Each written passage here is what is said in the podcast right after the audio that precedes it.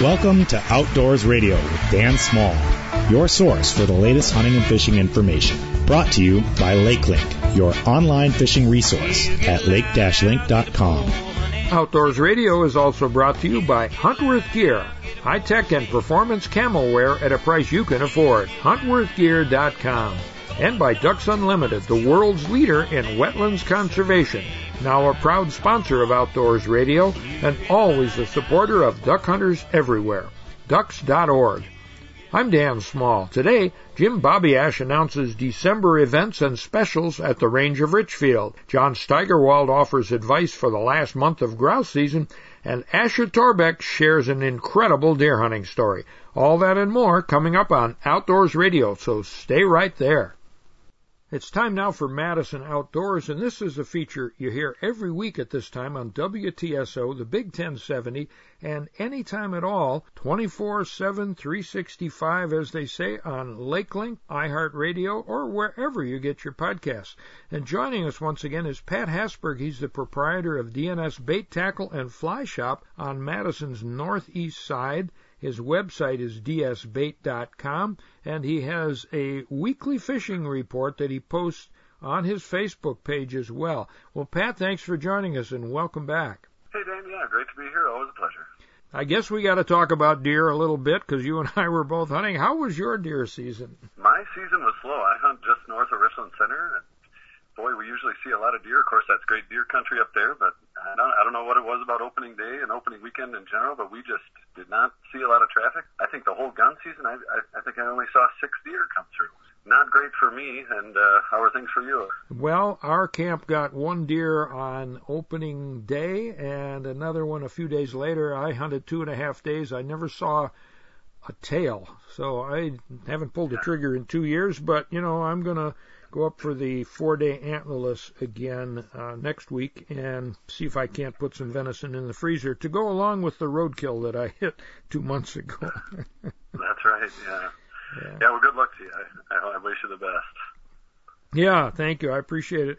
And yet, the DNR reports that uh, some 200,000 deer died during the nine day gun season. So a few people saw them anyway. Yeah, it doesn't make me feel too great about uh, my my my scent or what what it is that the deer weren't liking whatever valley I was hunting in there. I yeah. what it was. But, well, uh, it, it, as uh, the biologists have always told me, they are not evenly distributed on the landscape. So wherever they right. were, they weren't near you and me this uh, this past season. But at any rate, fishing is still available if people want to brave this uh, crazy weather we had this week. Uh, is anybody fishing on the Madison chain now? There are some folks, in particular from shore, has been uh, still really great for walleyes around the chain here. Uh, but muskie anglers are still getting out and doing very well. I saw on social media a guy here on Lake Monona caught a 52 and a half inch muskie on the fly rod. Rumor has it that that's the largest muskie caught on the Madison chain on a fly rod. That was pretty exciting news. Other than that, um, you know, pan fishing and bass and that's been pretty slow, although we did have some ice last week uh, after opening weekend of deer season. Uh, Cherokee Marsh up here froze over a little bit, so we had two and a half, three inches ice out there. Bluegill fishing was hot and heavy for those willing to brave the potentially sketchy conditions, but that ice has come and gone. Cold weather this week, though, looks like it could lock that right back up. That, that is the thing about first ice is everybody wants to get out there, and yet, you know, two and a half is whew, I wouldn't go out on it. Three inches is marginal, and when you put a bunch of people in the same place, even four or five inches can be risky, especially with their spring holes and currents and things like that. Yeah, it's you know kind of a go at your own risk thing. I, I did make it out on Cherokee uh, Monday and Tuesday last week.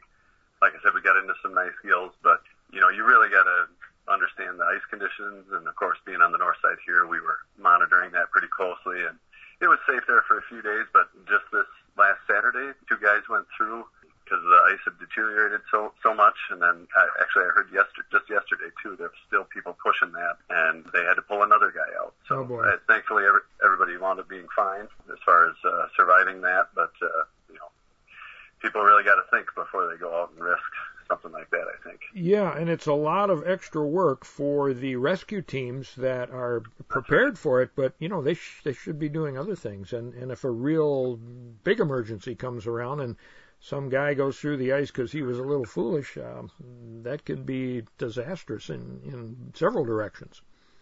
That's right. Yeah, you don't want to take up those valuable resources that could be used someplace else. You know, it's not worth it just to catch a few bluegills, right?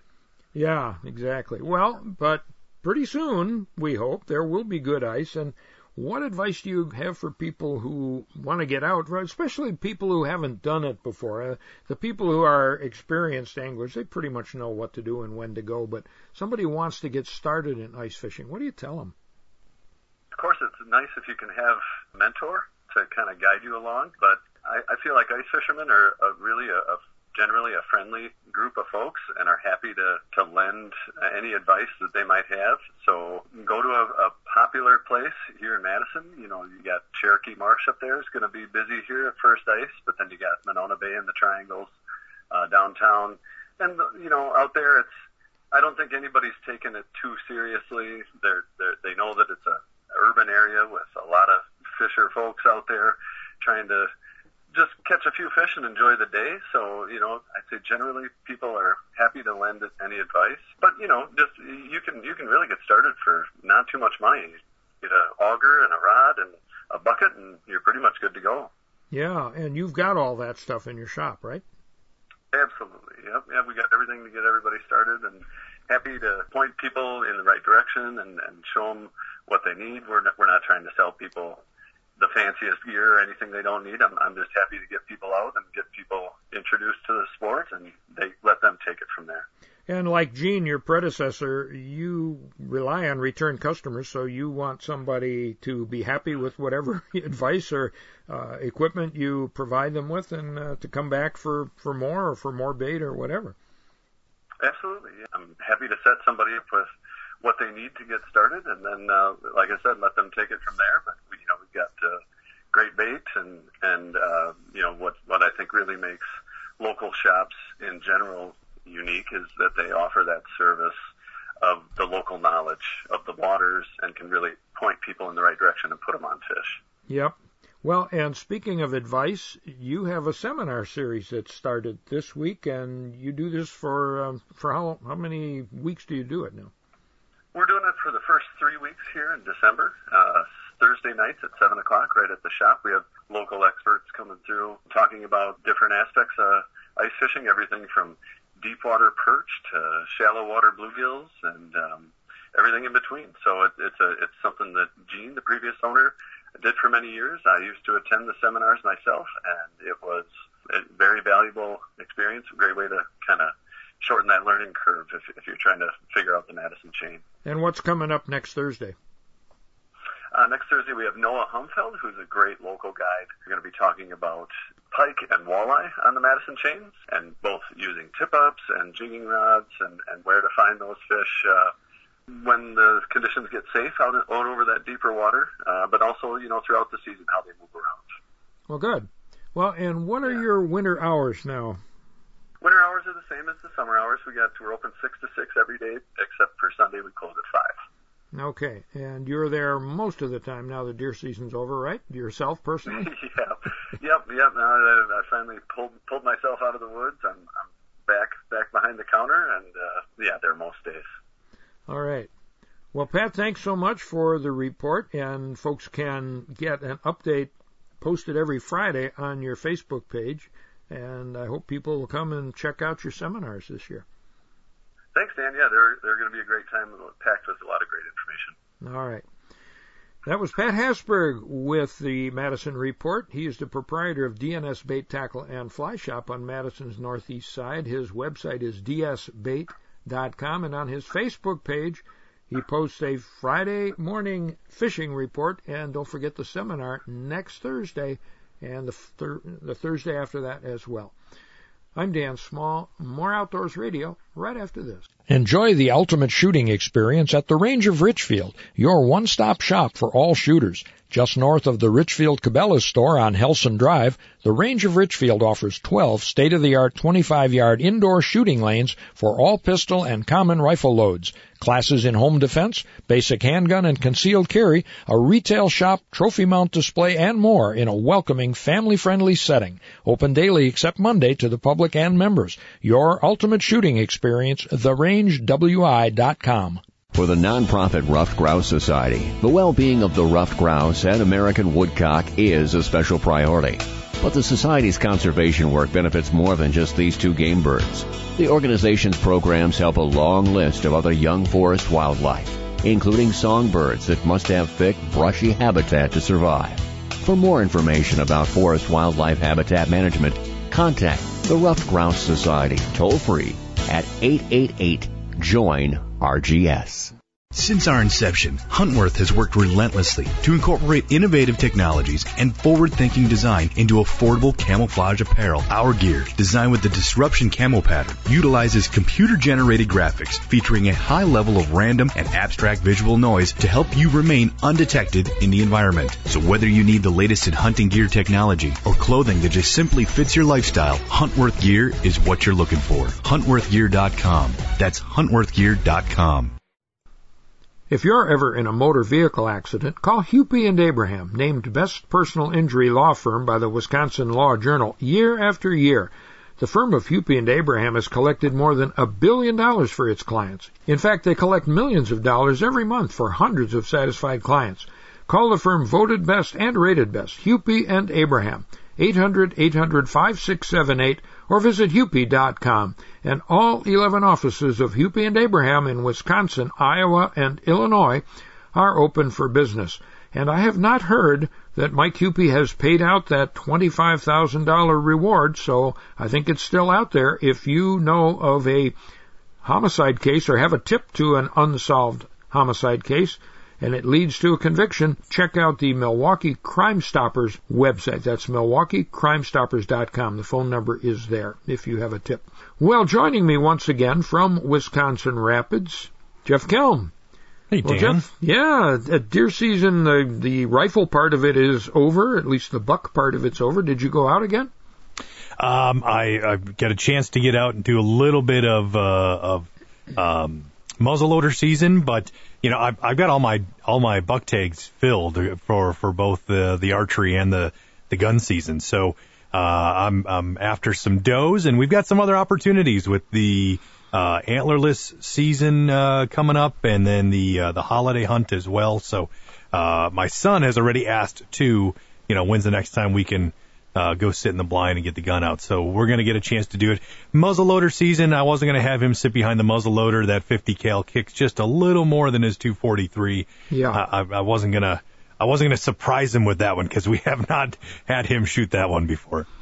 Yeah, and that takes a little bit of um, reflex action too, because you've got to hold steady, even with an inline, a modern muzzleloader that you shoot and that I shoot.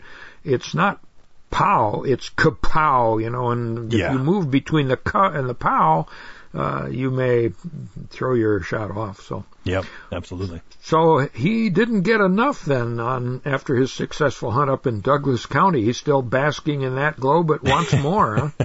He's he's really been excited about it, He- and uh, you know, I'm I'm I'm excited to take him. I I didn't know how this is going to be. You know, you and I talked uh, a while back, and I think we talked around turkey hunting season, and he wasn't quite ready. We we had him shoot his his 410. He wasn't comfortable, and, and we didn't we didn't have him go. And then throughout the late summer, we had him starting to shoot the 243, and he seemed more comfortable. Once I put you know the big heavy coat on him and things like that, he, he was no longer worried about any kind of recoil or anything. And and now he's you know uh, he's got that that that training down in the sense of he knows what his target looks like and the acquisition of that. Um, he knows what it's supposed to look like when he when he pulls that trigger, and so I think now he can just kind of sit and and and sit in that excitement of hey, I'm I'm, I'm doing something with dad. Um, I'm harvesting animals. We're utilizing these animals at home. Uh, this has been you know a, a fun experience. So um, I think that's where we're at with it, and I and I kind of hope that's what happens as we you know go into the spring and we do some turkey hunting again a, as well. Yeah, I, I suspect it will. And his friends at school, I would imagine, were impressed. Oh yeah, they were, and and he's been uh he's been uh handing out jerky. we jerky, and to the point where it's become a problem. The teacher contacted us. She said, you know, uh, he's he's not eating it much of it. He's he's kind of dishing it out to everybody else, and is becoming a distraction. So you may want to just leave the jerky at, at home. yeah, well, it's nice that he wants to share the wealth of his sure. harvest. Yeah, that's great. Yeah.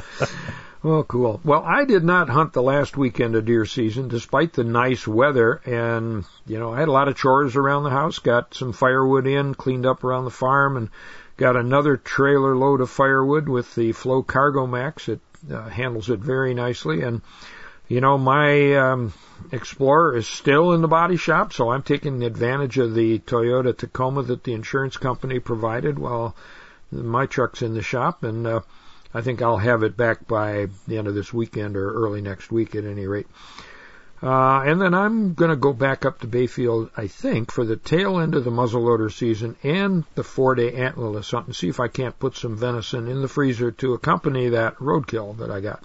Mm-hmm. And uh, our videographer Dave Roll shot a buck and a doe Saturday afternoon, about 30 seconds apart, down at a friend's place in Crawford County.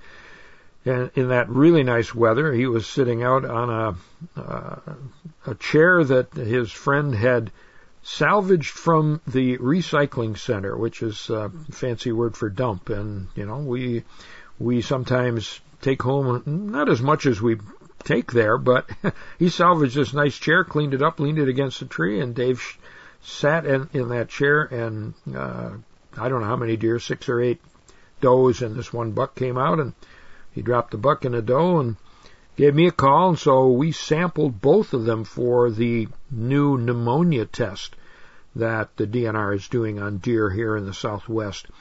And then we took them to Matt Tainter, the taxidermist in Westby, for CWD testing. So we're going to get the results on that. And of course, we videoed it for next year's um, Deer Hunt Wisconsin show. So we're mm-hmm. getting some things in the can already. Well, I I did not see a deer during the gun season, but preliminary totals that I've seen so far, it's more than 200,000 deer were taken, and another 100,000 or so archery and crossbow deer so far. So 300,000 deer, we've hit that mark again this year, and harvest totals are up 14% over last year. So fewer hunters, more deer. I guess there are plenty of them out there. Mm-hmm. I think it was a you know perfect storm. You know, it was cold, but those that stuck it out. Uh, saw some movement. We had that earlier, you know, start date, so maybe a little bit of rut activity, you know, and I, I, I think hunters are, in general, maybe not everybody, but are getting a little smarter on the way they hunt. And I think that's why we start to see some of these buck numbers up and things like that. Uh, they're just, uh, they're approaching things a little different than, you know, grandpa used to do. Yeah, and if there are fewer hunters out there, one thing that tells me is that the serious hunters are probably among those fewer hunters who are out there. So experienced and serious hunters are the ones who often, not always, often get better shots at deer and bring home more venison. Mm-hmm. And during the season, unfortunately, there were eight shooting incidents, one fatal. And one thing I noticed, Jeff, half of them, once again, were self-inflicted. I don't know how many times people have to refresh the rules, but it certainly doesn't help, or doesn't hurt, rather, to uh, remind yourself of those four safety rules of gun handling, and you wouldn't have those accidents. Yeah, it's it's uh you know I, I'm always quite impressed by the way my son and, and some of the younger generation handles uh, uh their their firearms most of the time. They're kind of you know they're a little fresher out of training, whether it be mentor or the you know or, or hunter safety. Uh, but there does seem to be a lapse in judgment at times uh, through through people, and that's that's what this is. They're completely preventable accidents, every single one of them. Absolutely. Every one of them broke a rule uh, in the firearm safety uh, realm at, that uh, could have been prevented.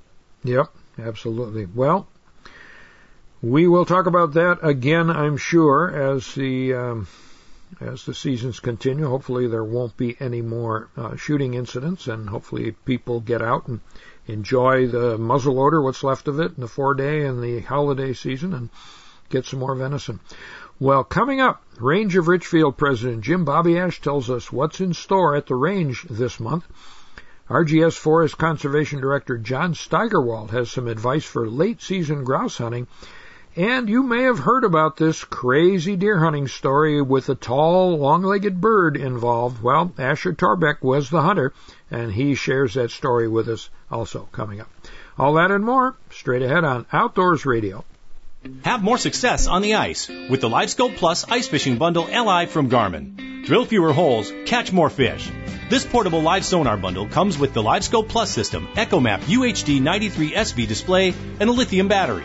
All packaged in a case making hole hopping a breeze. LiveScope Plus helps you find more fish with improved resolution, reduced noise, clearer images, and better target separation. Fill your freezer with fillets with help from Garmin. Visit Garmin.com or shop your local Garmin dealer today. Here's a message from our friends at Remy Battery in Milwaukee, Escanaba, and Houghton. We at Remy Battery Company want to thank all of our customers and friends we have made over the past 90 plus years and your continued support of our local family owned company. Stop in and see the expertise of over nine decades of battery knowledge and customer service. Let us take care of the batteries for all of your needs, from power tools to sump pumps and ATVs to hunting decoys, even down to the smallest hearing aids. Big and small, we have them all. Stop in for a free battery and electrical check before you hit the road, trails, or waters. Don't forget to ask your sales representatives about volume pricing.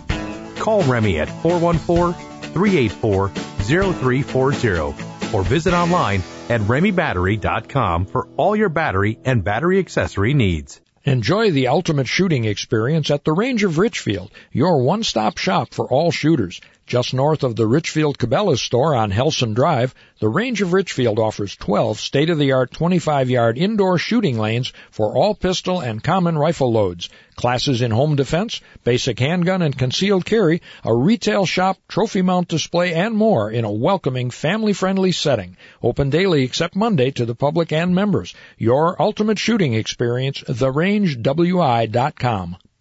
Welcome back to your source for the latest hunting and fishing information. Outdoors Radio with Dan Small.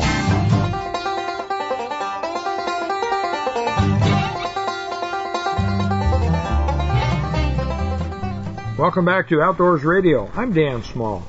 The Ruffed Grouse and American Woodcock Societies are celebrating 60 years of habitat improvement for grouse, woodcock, and other young forest wildlife. You can learn more at ruffedgrousesociety.org.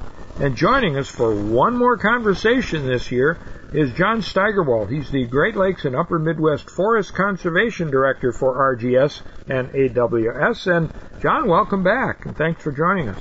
Good to be back, Dan. Folks know we record this early, and in fact, we're recording today on Giving Tuesday, and you folks have a message for us, don't you? Yeah, that's right, Dan. Just wanted to, to plug that uh, today, Giving Tuesday, kicks off a season of giving, you know, going into the end of the year, the holiday season. And just wanted to put in a quick plug that if you support forest conservation, forest health, and forest wildlife, an organization like Ruffed Grouse Society is a great organization to think about giving um, on Giving Tuesday and in the season of, giving going into the end of the year. Surely would appreciate the, the support to advocate and create healthy and abundant forest and wildlife habitat and, and the. It certainly is a good cause. As you know, I've been a member for many years and I renew my membership annually. And there is an event coming up next week. Tell us about that. In Eau Claire, I understand. Yeah, that's, that's right. Uh, so, you know, one of the, the many things that, that RGS does is, you know, we're, we're a member nonprofit organization with, with chapters in, in a lot of local communities. And one of our local chapters, the Chippewa Valley chapter, is hosting the Film Festival in Eau Claire at the Pablo Center on December 5th and 6th. It's a wonderful event I've attended in years past. It's a film festival geared toward short films related to outdoors, outdoor adventures, and things like skiing, rock climbing, wildlife viewing. And a, a few years ago, there was actually a film that highlighted the Driftless region of Wisconsin. Yeah, I think I've seen that film. So that is next week, and is there information on the RGS website? There is. So if you go to our RGS website, you'll find many tabs at the top of the page. underneath the engagement tab, you can go to events and find on the calendar and All learn right. more about it. All right, sounds good. Well, let's talk about hunting now. The grouse season is still going on. It ends very soon, December 8th in the southern zone, but the northern zone it goes through January 9th. And before we talk about winter hunting or late season hunting, how's it been so far for you and for others you've talked to? It's been a bit of a different season. I should add that I, I did unfortunately miss out on a good portion of my season due to being out sick with COVID. Oh. Um, oh yeah, that did happen. But I did manage to rescue my season and talking to many of our members and, other colleagues of mine about this, this season. It was just relatively tricky because we had seemed like an early cold spell going into the season, which turned into a quick warm up. And we had one day here in, in Spooner, Wisconsin, in the lower 70s in early November. So it, it seemed like there was just really difficult weather conditions to pin down. Of course, getting your dogs out in that type of heat is very, very difficult. You can't run your dogs for very long in that, that type of heat. And it made those conditions a little bit harder. Leaves seemed to have held on to trees a lot longer into the season, and that made, of course, the shooting conditions a lot harder. It was overall a little bit tougher season, but the reports have been fairly good as far as the number of birds that people are seeing and, and shooting. So it did seem like for a while when conditions dried up, birds were bunching together. Uh, it was a common theme that, that I heard talking to many of our members and staff. So there are some birds left, and for folks who want to hunt them Oh, yeah. this time of year, what advice have you got? Ruffed grouse utilize very diverse habitat throughout the year. They'll use young forests, they'll use mid-aged forests, they'll use older forests, depending upon the different life stages. And that's what you know, makes them such a great advocate for uh, healthy forest management, diverse forest management, because of that habitat usage. And this time of year, really a lot of those birds are moving out of those younger forests that people really see them in in October month, the, the peak of the ruffed grouse hunting season. And you actually see the ruffed grouse start to move into mid-aged forests, a lot of them with an, an understory shrub layer, you know, hazelnut, hazelbrush, ironwood. Sure. Those type of species where really ruffed grouse are moving from feeding off of herbs, forbs, grasses, seeds, insects, and really moving into feeding on the buds and catkins of different tree and shrub species. So this is where you, you, you tend to see uh, individuals coalescing in, in aspen canopies, feeding off aspen buds, getting those crops filled full of aspen buds and, and uh, catkins from uh, hazelbrush, tag alder, birch, and, and other associated species. But there's also something to be said looking for birds and stands that have conifer components. Of course, we're not yet into the good snow roosting habitat condition where ruffed grouse will dive into about a foot of snow and, and tuck themselves in and, and roost under the snow. The birds are, are seeking out those balsam spruce trees that have low-hanging branches going to the ground.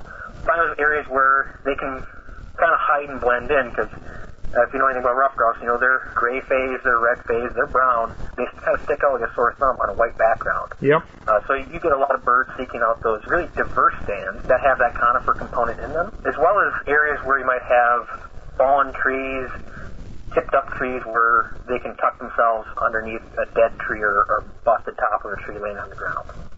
All right, good advice. Now, some people say we really shouldn't be hunting them in winter because the birds that have made it this far are our breeding stock for next year. What are your thoughts on that?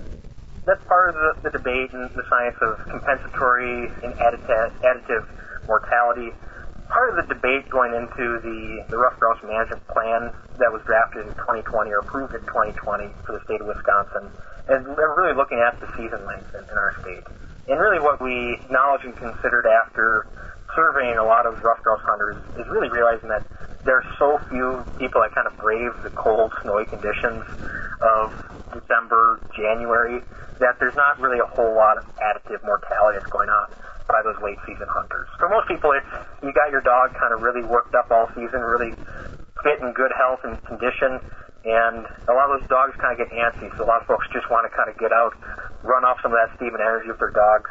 And they come across the bird, they come across the bird. For most people, you've gotten your birds this late season. Most hunters, it, it's more about the other passion of the sport this time than, Oh. than getting out there and killing birds. All right, so if folks have dogs and are grouse hunters, a little winter hunting is not going to hurt anything but the individual grouse that you might be lucky enough to bag. John, thanks so much. Good luck to you. I know you're going to be hunting um, the rest of this season, and uh, we hope you have a good holiday season. We hope folks pay attention to the message we mentioned at the beginning of this conversation about giving to organizations like the Ruffed Grouse Society and that event coming up next week in Eau Claire. And all that's on the website. Thanks so much. Thank you. John Steigerwald, Great Lakes and Upper Midwest Forest Conservation Director for Ruffed Grouse and American Woodcock Societies. And you can learn more about everything we've talked about at ruffedgrousesociety.org. I'm Dan Small. You are listening to Outdoors Radio. Listen to more Outdoors Radio online at dansmalloutdoors.com.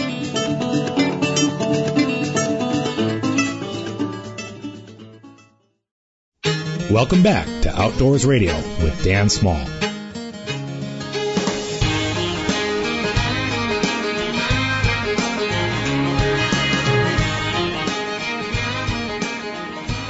Welcome back to Outdoors Radio. I'm Dan Small. The Range of Richfield is your ultimate shooting experience. Located on Helson Drive, just north of the Richfield Cabela's store at the split of highways 41 and 45, and on the web at therangewi.com. And joining us for our monthly chat about what's happening at the range is Range of Richfield President Jim Babiasz. Well, Jim, welcome back. Thanks for joining us.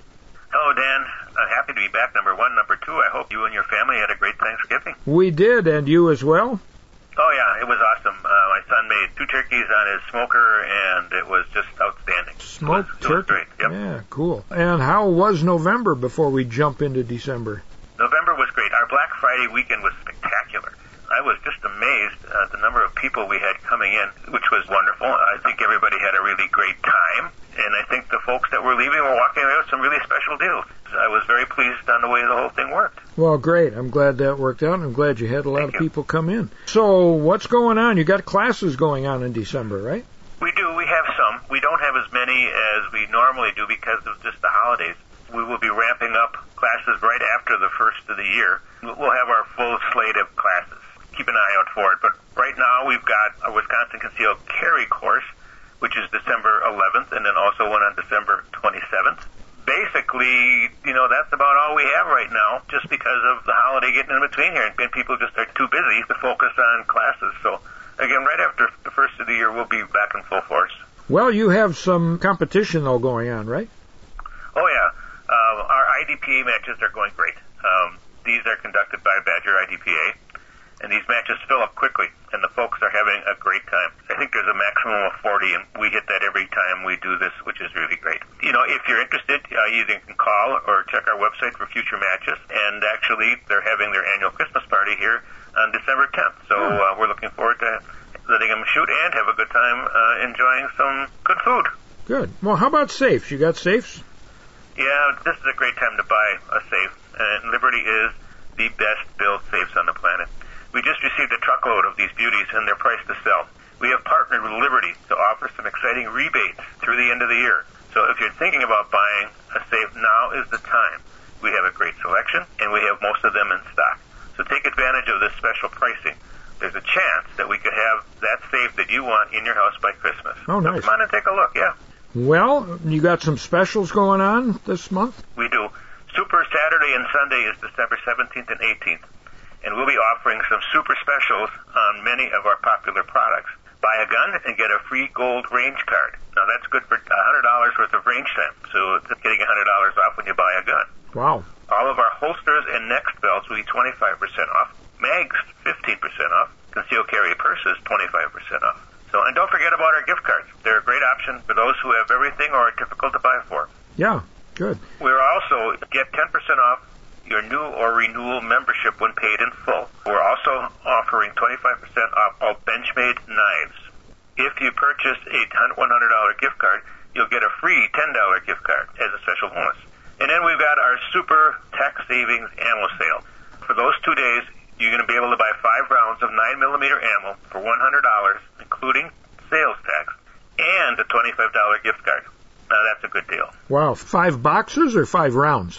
Five boxes. Five boxes. Okay. So that's a uh, hundred rounds, right? Or or they're fifty in a box? There's 50 in a box. Oh man, So that's a, that's a deal. 250 rounds. Yeah, it, Cool. it is. It's it's outstanding. So come on and take advantage of it. Fantastic. Well, and with Black Friday weekend and, and a lot of people coming in there, have you got anything left to sell us? Oh yeah, we've been planning for this. So our shelves have been restocked, anticipating all of your shopping needs. We even have set up a few bargain tables with various items at very special prices that will be available between now and Christmas. Well, good. Speaking of Christmas, I would imagine that you're going to have some days off uh, during the holiday season, right? We will be closed on Christmas Eve and Christmas Day to spend time with family. Come on in before that, and we can help you out. And after Christmas, if you got any money that you, that came in and it's burning a hole in your pocket, we'll, we'll have deals still running. So come on in. Now, this is your ninth year you've already started, right? Yeah, isn't that amazing? Nine years, and we're hoping to make this year bigger and better than ever. We have committed to make the range of Richfield your ultimate shooting experience. Well, Jim, we hope you have a good Christmas and a good holiday there and uh, a wonderful New Year. We'll talk to you again around the first of the year, but till then, happy holiday season. Thank you very much. Thank you, and, and from all of us here at the range, we'd like, we'd like to thank all of our members, guests, friends for a great year, and wish everyone a very Merry Christmas and a healthy, happy New Year. All right. Well, Jim, we will talk to you again in about a month, so thanks so much. Forward to it, Dan. Thank you. You bet. Jim Babiasz is the president of the Range of Richfield. The Range of Richfield is your ultimate shooting experience. They're located on Helson Drive, just north of the Richfield Cabela's store, where highways 41 and 45 divide, and you can find them as well on the web at therangewi.com. I'm Dan Small. More Outdoors Radio right after this. Since our inception, Huntworth has worked relentlessly to incorporate innovative technologies and forward-thinking design into affordable camouflage apparel. Our gear, designed with the disruption camo pattern, utilizes computer-generated graphics featuring a high level of random and abstract visual noise to help you remain undetected in the environment. So whether you need the latest in hunting gear technology or clothing that just simply fits your lifestyle, Huntworth gear is what you're looking for. HuntworthGear.com. That's HuntworthGear.com. Enjoy the ultimate shooting experience at the Range of Richfield, your one-stop shop for all shooters. Just north of the Richfield Cabela's store on Helson Drive, the Range of Richfield offers 12 state-of-the-art 25-yard indoor shooting lanes for all pistol and common rifle loads. Classes in home defense, basic handgun and concealed carry, a retail shop, trophy mount display, and more in a welcoming, family-friendly setting. Open daily except Monday to the public and members. Your ultimate shooting experience, therangewi.com. Have more success on the ice with the LiveScope Plus Ice Fishing Bundle LI from Garmin. Drill fewer holes, catch more fish. This portable live sonar bundle comes with the LiveScope Plus system, EchoMap UHD 93 SV display, and a lithium battery. All packaged in a case making hole hopping a breeze. LiveScope Plus helps you find more fish with improved resolution, reduced noise, clearer images, and better target separation. Fill your freezer with fillets with help from Garmin. Visit Garmin.com or shop your local Garmin dealer today. For the nonprofit Ruffed Grouse Society, the well-being of the ruffed grouse and American woodcock is a special priority. But the Society's conservation work benefits more than just these two game birds. The organization's programs help a long list of other young forest wildlife, including songbirds that must have thick, brushy habitat to survive. For more information about forest wildlife habitat management, contact the Ruffed Grouse Society toll free at 888 join RGS. Welcome back to Outdoors Radio with Dan Small.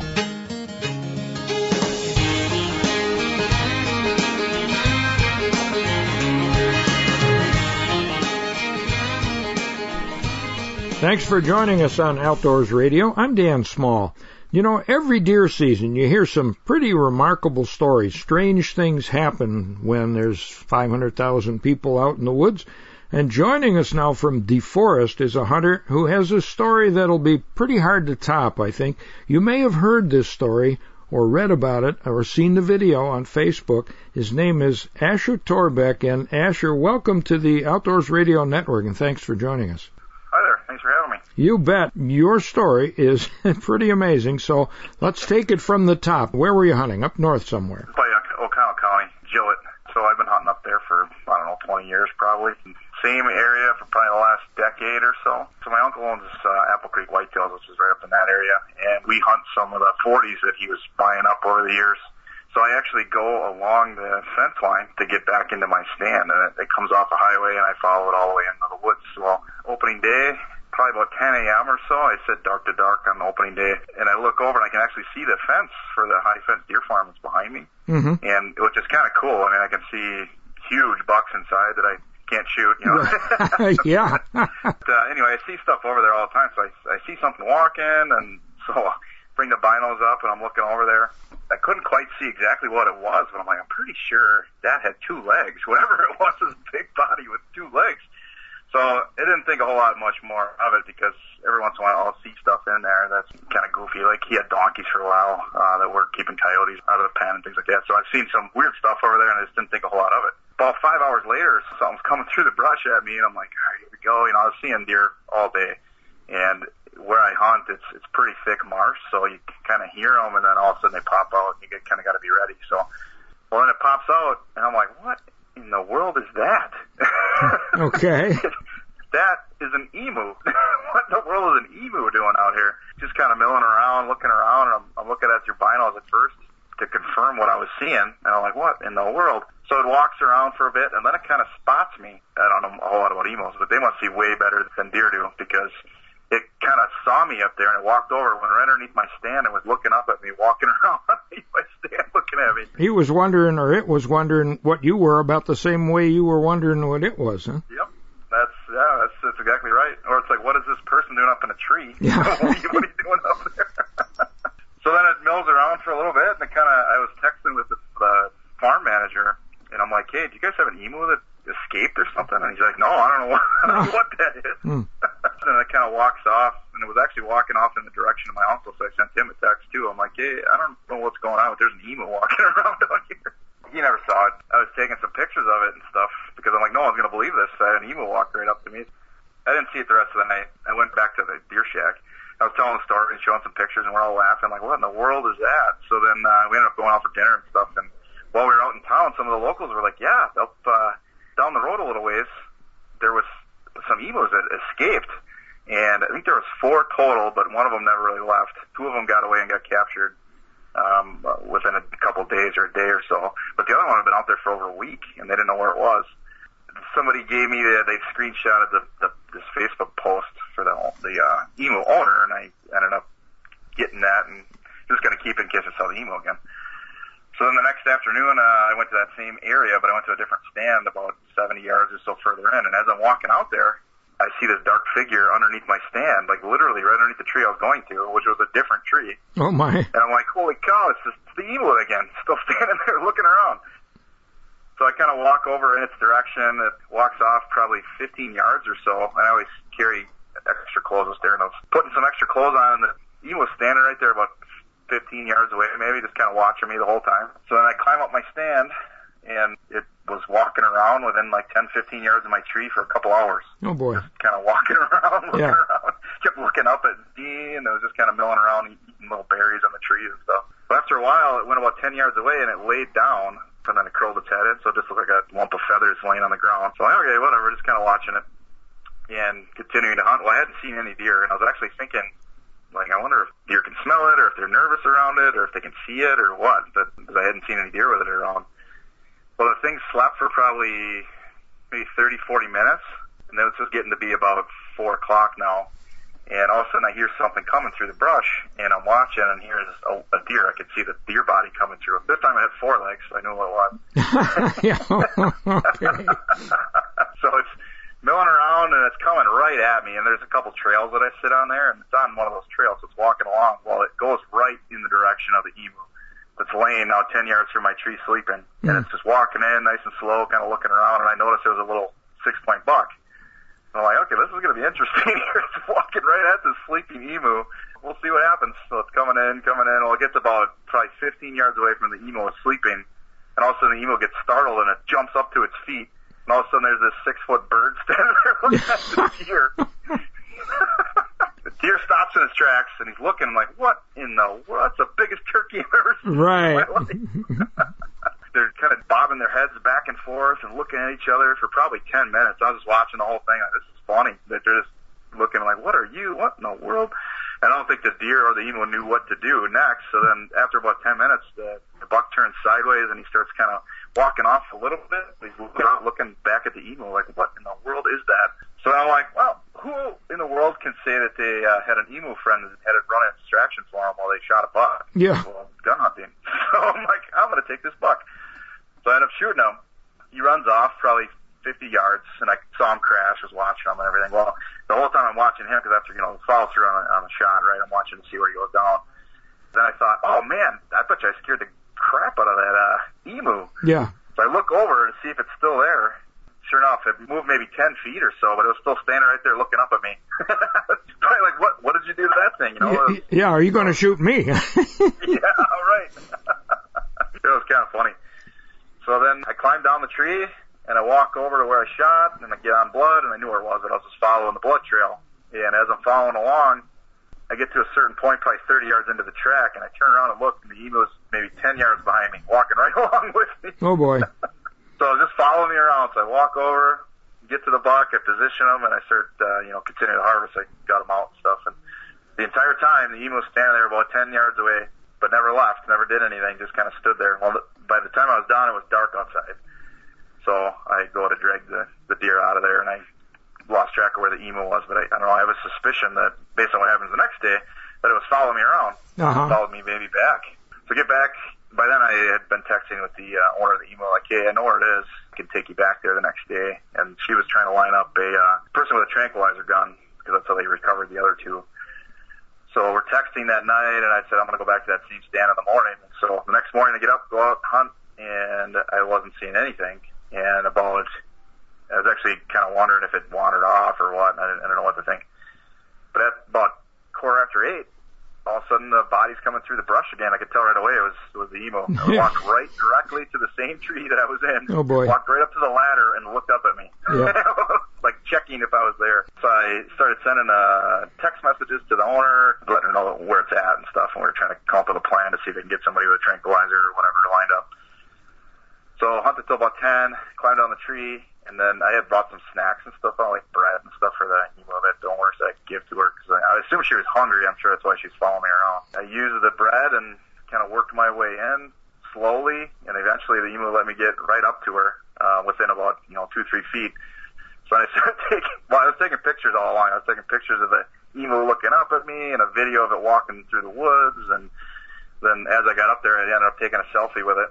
Yeah. I'm standing right next to it. hunting. Yeah. So I stood by it for a little while trying to wait and hear back from the owner. Well, I found out later that she was in Minnesota and was in an area where she didn't very good reception on her phone, so she wasn't getting my texts and calls.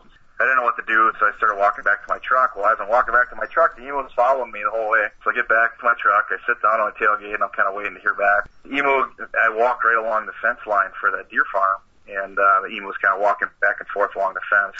And after a while, I'm like, well, it's going the direction I need to go. I'll just drive behind it and kind of follow it while I'm waiting to hear back. This thing's probably 50 yards away from me at this point.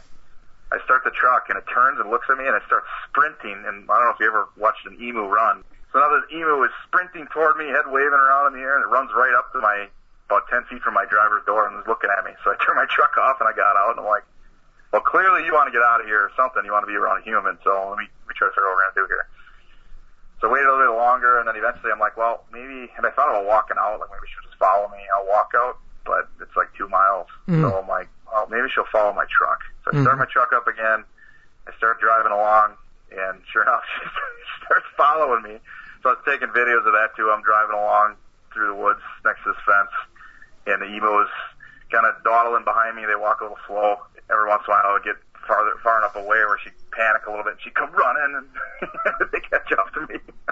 and the the fence turns a couple times, so I actually had to stop because she would kind of panic and get to a point where she could see me through the fence because there's a corner, Yeah. but she couldn't figure out how to get to me. So Oh. I'd have to get out of my truck and walk back to the corner, have her follow me around the corner. Oh get my goodness. Yeah. yeah. But I could tell she was kind of panicked. She's walking back and forth. Finally get here back from the owner. Until that's when she tells me she's she's out of town with bad reception. And I'm like, well, do you have any anybody else can come over here? I'm right here. I dropped the pin on a map and sent it to him. And uh, she sent her brother over. Well, the brother gets there. He's like, I don't really know a whole lot about emus either, but she told me that if you put a sock over their head, that they go docile, and we should be able to pick it up then and, and get it in the stand. Okay. I'm like, okay, that sounds good. Yeah, right. I, and I, you know, I watch wildlife videos and stuff. You see how they roll an animal over on its back or something that goes docile or you know, Yep. goes to sleep or whatever. So that's a probable story. Probably is correct. He tries to walk up to it. It wouldn't let him get within 15 yards. He kept, he kept running away, and then I would walk back and run away. So I'm like, well, let me let me try. She I know. me, He, uh, she knows me better. Yeah. Yeah. yeah, right, right. she clearly knows I'm not going to hurt her or something because she's been around me for three days. So I walk up to her, take my time, go slow, and I finally get up to her. and I start petting her on the neck and kind of getting her comfortable with me. And I'm, I'm holding this tube sock the guy gave me, and I'm like, how in the world am I going to get this tube sock over this emu's head? Right. And like, they have huge legs and a huge beak, and I'm like, I hope this thing doesn't peck me or kick me. Or, mm. so I had, I was wearing my orange beanie. And I'm like, I bet a beanie hat would be a lot easier to get over this emu's head because, you know, I can just plop it on there and I'll just kind of pin the hat on her head and hopefully she goes docile and we'll get her out of here. So I put my beanie on the emu's head and as soon as I did that, she pulls away and I let go because I, I was told she'd go docile. Well, then she starts flailing about like an escaped fire hose. Oh, boy. her head all over the place and not real happy with what I just did. So the hat goes flying off, and then I try to figure out another plan. I'm walking in again. I finally get up to her, and I'm holding the tube sock, and I'm like, well, I'm gonna have to give it a shot here. So I'm kind of working the tube sock up near her, her face and her beak, and kind of getting her comfortable. I'm petting her, and I'm like, you know, now's the time, so I gotta go. So I start working it over her beak. She pulls away a little bit, but I was able to kind of hold her by the head and slip this tube sock over her head. Well, I didn't want to hurt the animal. I was trying not to hurt it, so I let go. Well, then she starts whipping all over the place. Same thing like an escaped fire. Yeah. I look over at the brother and I'm like, I thought you were supposed to go docile. And he's like, I thought so too, man. I don't know anything about you. Mm-hmm. So we're like, so we're watching this thing just flailing about. And I'm like, it's either going to hit, it's right by the fence, like it's going to hit its head on the fence, or it's going to run off into, worst case, runs off into the woods and now has a tube sock over its. Yeah, right. to death. So I look at him, I'm like, we got to go hands on with this thing. And I was telling him, like, I'm sure all the power's in its legs. So the thing is all legs, its body and legs, you know. So I'm like, we got to get it off its feet, and then we'll just carry it to your van. So we get over there, and we're both moving in, and finally we we grab hold of it, and we're wrestling with it, and we're trying to get its feet off the ground. So we end up working together and kind of lifting it up in the air. Well, then his big feet are just like punching off straight were Yeah. wrestling with us a little bit. We end up carrying it, and it was quite a struggle, probably 70 yards or so of his van. Uh-huh. And uh, as we're carrying it, we're struggling the whole way. We fell over once, and we had to kind of wiggle back up and keep her from running off. And we get back up. He had a minivan, so the back hatch is open. So we finally get it in the back of his minivan. We close the tailgate. Uh, he's like, "Oh, thanks so much, man." I'm like, "No need for thanks. I'm glad we got her contained, but you got to get her to her pen as fast as possible. I don't want her to tear up your van or get hurt." But actually, once we got her in the van and closed the door and backed off, she actually kind of just kind of stood there. So I don't know if the whole docile thing just takes a while to kick in or what. And that was it. You know, I went home and was telling all my my family and friends for our deer group, and we're all laughing, and they're like, "You need to put that on social media. You need to put that on Facebook. People get a kick out of it." So I'm like, "Okay, why not? That's funny." So I eventually wrote up the story uh, when I had some time, and kind of blew up. I mean, people got a kick out of it. There's a lot of entertaining. And actually, just yesterday, I got a message from a lady that was hunting uh, somewhere. I don't know where. But she was sitting in a blind with her daughter, and they hadn't seen any deer all day, and they were actually just getting ready to pack up. But she came across the story, so she read the story, kept them in the stand just long enough that right till they got to the end, they were laughing them about the story and stuff. And right when they got to the end, they see two does come in, and her daughter ended up harvesting two does because they stayed in the stand to read the story, which is pretty awesome. The emu and the story about the emu helped harvest three deer this year for uh, deer Yep. hunters. That's correct. That we know of. Yeah. Amazing. Well, Asher, I don't know how you'll beat this one. yeah, it's it's pretty crazy. Never expected that something like that. And as far as you know, the emu is safe and sound back home, wherever home is. yes. Later in the day, actually, that same day that we recovered her, I got a message from the owner thanking me for helping getting her back home and stuff. Yeah. But then I posted it on social media, and I didn't even know the emu's name. She actually was messing with me then. Everything's good with the emu, and her name is actually Limu, Uh huh. L-I-M-U. So, pretty cool. There you go. Well, Limu the emu helped you harvest a deer and gave you an entertaining three days of hunting. That's cool. Sure did. Asher Torbeck with a great story hunting deer with the aid of an emu. Can you top that one? I'm Dan Small. You are listening to Outdoors Radio. Since our inception, Huntworth has worked relentlessly to incorporate innovative technologies and forward-thinking design into affordable camouflage apparel. Our gear, designed with the disruption camo pattern, utilizes computer-generated graphics featuring a high level of random and abstract visual noise to help you remain undetected in the environment. So whether you need the latest in hunting gear technology or clothing that just simply fits your lifestyle, Huntworth gear is what you're looking for. HuntworthGear.com. That's HuntworthGear.com.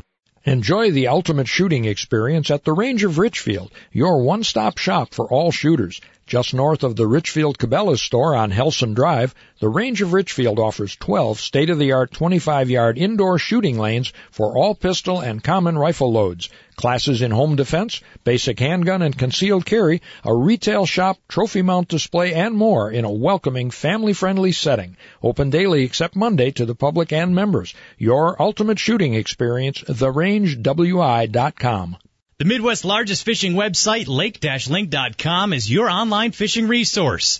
90% of Lake Link's features are yours to use free of charge, and members get access to Lake Link's online lake map library. Lets you get GPS coordinates of any spot on the lake and export waypoints to your onboard electronics. Members also get free outdoor classified ads, discounts on online store merchandise, and a whole lot more. You can also listen to Outdoors Radio 24-7 on Lake Link. Listen to this week's show catch any of our past shows, subscribe to our podcast, or even sign up for our weekly e-newsletter so you'll know in advance what's coming up right here. Just type in the keyword radio. See what you've been missing. Log on to lake-link.com today. That's lake-link.com. Welcome back to your source for the latest hunting and fishing information. Outdoors Radio with Dan Small.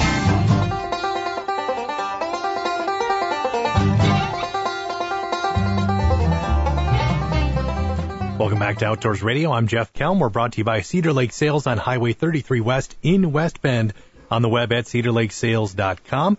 Find out what's up with them on their Facebook page or the website for more details. We're also brought to you by Huntworth Gear, performance camo wear at a price you can afford. HuntworthGear.com and by Ducks Unlimited, the world's leader in wetlands conservation, a proud sponsor of Outdoors Radio and duck hunters everywhere at ducks.org. And by the way, what's going on at Cedar Lake Sales now that the everybody's boat is winterized or should be? They've got Christmas gifts for boaters and they've got plenty in stock. You can save on life jackets, flow fast, t-shirts, floating pads, and you get a free hat with a gift card purchase. So check it out, cedarlakesales.com. And if our TV show Outdoor Wisconsin is not airing where you live, you can always watch past episodes at Milwaukee Org. And our Deer Hunt Wisconsin show is archived, as always, on the Deer Hunt Wisconsin YouTube channel. And you'll find a link to it on my Facebook page. And we will have a message up there as well.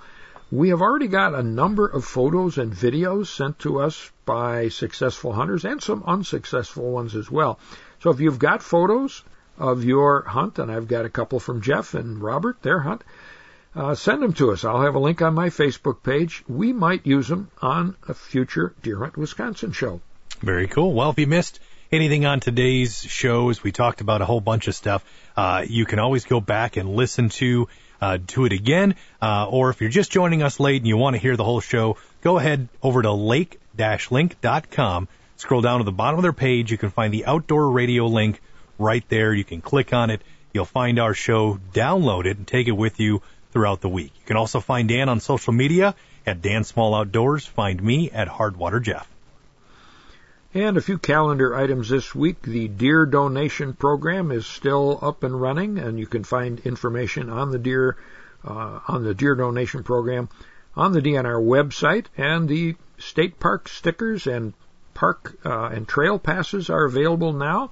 If you don't buy the conservation patron license, if you buy them individually, they are available and they're good from the date of purchase through December 31st of next year.